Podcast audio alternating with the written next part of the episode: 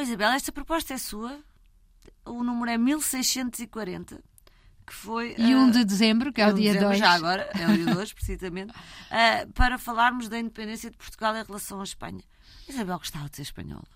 Não, não gostava. E, mas quando estudamos a história, percebemos de facto que somos todos muito mais próximos uh, e que esta Península Ibérica tem uma razão de ser, e por isso é que era esta a minha provocação. Todos nós sabemos que um, o 1 de dezembro de 1640 foi a restauração da independência.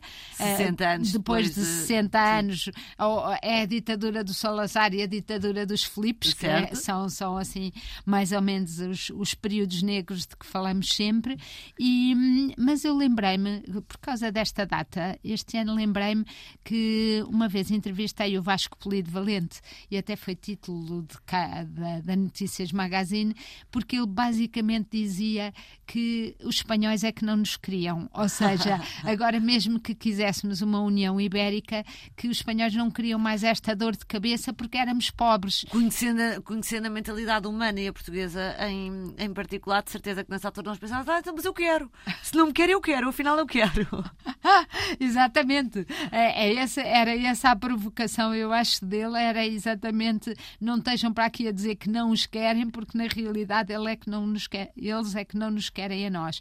E ele dizia que porque éramos pobres e não adiantávamos grande coisa uh, ao grande reino de Castela, Aragão, uh, uh, Galiza, todos estes. Na, sim, Tenho uh, muito medo com uma historiadora à minha frente. Não, sim. não, eu não sou historiadora. Sim, mas vá.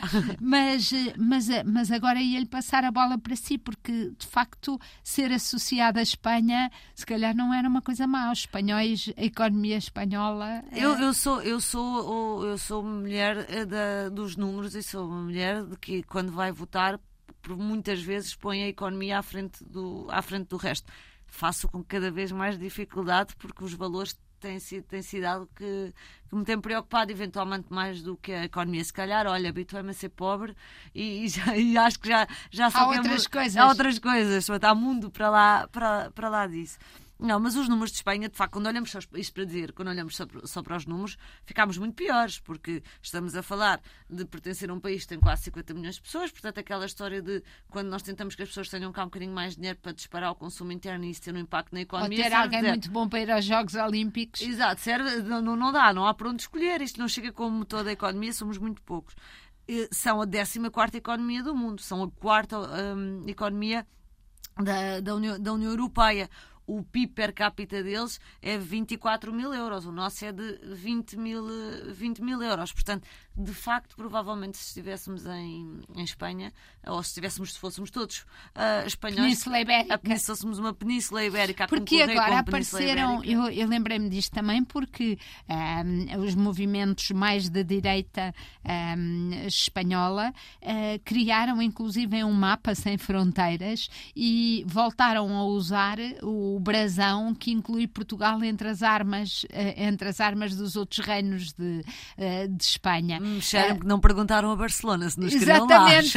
exatamente. Mas ou se Barcelona queria lá estar, não é? Exatamente. Uh, mas que estou a trocar. Se calhar, não. Uma, da, uma das pontas o que aconteceu, sai, O que aconteceu no dia 1 de, de dezembro de 1640 foi que os eh, castelhanos estavam distraídos a resolver a situação da Catalunha e, portanto, distraíram-se e, permitiram aqui uma margem de manobra que não teríamos se a Catalunha não tivesse, eh, de alguma maneira, uh, começado a chamar-lhes a atenção mais do que a nós e provavelmente entre perder aquele lado mais rico do norte ou perder-nos a nós lá fomos uh, nós. lá fomos nós.